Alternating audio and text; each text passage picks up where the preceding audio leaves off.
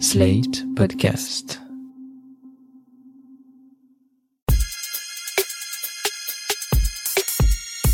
Salut chers auditeurs, salut chères auditrices, bienvenue dans Sans Algo, l'actu.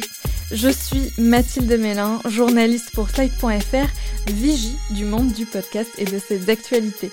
Chaque jeudi, j'en sélectionne quelques-unes pour vous donner une meilleure compréhension de l'industrie du podcast et de ses enjeux. C'est parti pour l'actu de la semaine.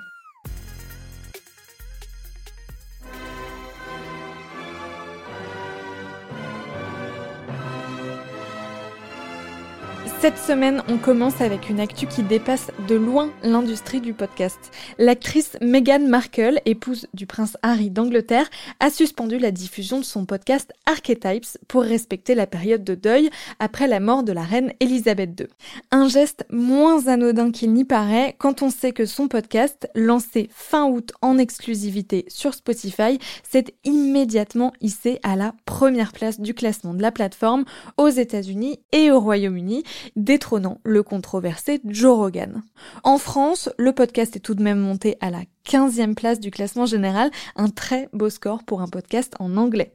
Dans Archetypes, Meghan Markle interroge des femmes célèbres sur leur vie, leur rapport au féminisme et aux injonctions sexistes, tout en glissant des anecdotes sur sa propre vie, ce qui n'est pas franchement apprécié par Buckingham Palace. Il est tout de même monté à la 15e place du classement, c'est un très beau score pour un podcast en anglais. Il faudra attendre d'avoir passé le 19 septembre, qui est la date des funérailles d'Elisabeth Pour que le quatrième épisode d'Archetypes soit publié sur Spotify. Ça fait long pour la plateforme qui aurait déboursé 18 millions de dollars.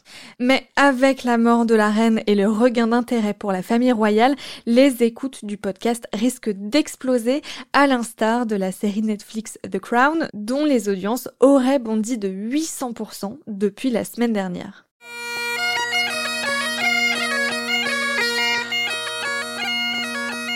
Tu ne vas pas à Brest, Brest viendra à toi. Comme l'an dernier, le festival breton Longueur d'onde se délocalise à Paris pour une journée en partenariat avec le magazine Télérama. Au programme de cette journée dédiée à la radio et au podcast, quatre tables rondes.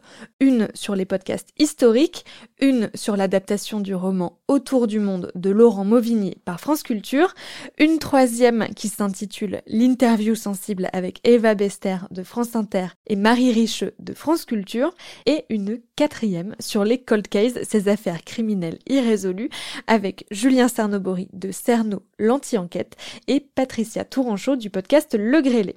À côté de ça, il y aura aussi des rencontres avec Alexandre Bord de Mort à la Poésie, Nolwenn du studio Narration et l'équipe de Radio Parleur. La journée se terminera sur la toute dernière représentation de 16 allumettes, l'excellent spectacle de Richard Guettet, adapté du podcast d'interview littéraire d'Arte Radio Bookmakers. Pour assister à cette journée dédiée à l'audio, rendez-vous ce samedi 17 septembre à partir de 11h30 à la Maison de la Poésie à Paris dans le 3e. Tous les événements sont gratuits mais sur réservation et si vous les loupez, ils seront bientôt disponibles en podcast bien évidemment. Bonjour, je suis Nicolas Sarkozy. Je suis dans un studio d'enregistrement pour de nombreuses heures parce que je voulais vous faire vivre par ma voix passion. J'espère que vous voudrez bien non pas me suivre cette fois-ci, mais m'écouter. Petite nouveauté du côté d'Audible, l'une des deux plateformes audio d'Amazon. Jusqu'ici, les abonnés payaient 9,95€ par mois pour pouvoir écouter un livre audio ou un podcast de leur choix. Désormais, en plus de ça, ils ont aussi accès sans frais supplémentaires à une sélection de 1100 titres en français, soit à peu près un dixième du catalogue de la plateforme. Et on parle pas des fonds de tiroir, mais bel et bien des produits d'appel d'Audible, ces nouveautés ou best-sellers comme la saga Harry Potter, le podcast du magazine Epsilon ou même le nouveau livre audio de Nicolas Sarkozy intitulé Passion que l'ancien président lit lui-même. C'est clairement une stratégie pour recruter de nouveaux abonnés sur la plateforme. Exemple avec le livre de Nicolas Sarkozy. Si vous voulez l'acheter tout seul en audiobook, ça vous coûtera 19,95€, alors qu'avec un abonnement à 9,95€, vous pouvez l'écouter lui, en plus des 1100 autres titres. Le calcul est vite fait. Je suis dans un frigo, un smartphone, une voiture.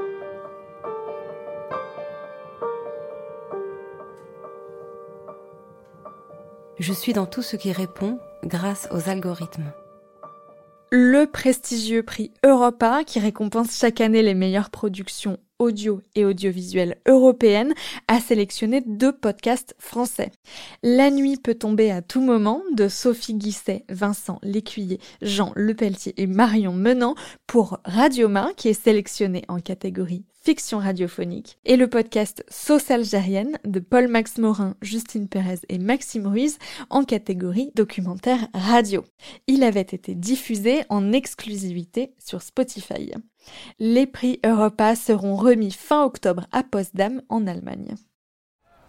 Jeanne était mon arrière-arrière-grand-mère.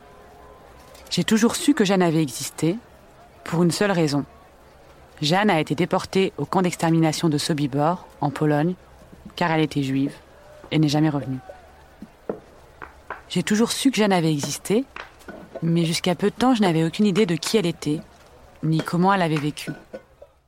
On termine avec la parution cette semaine de deux livres adaptés de podcast. Mon client et moi de Margot Lanuzel chez Larousse, tiré de son podcast chez Europe 1 Studio sur la relation entre les avocats pénalistes et leurs clients.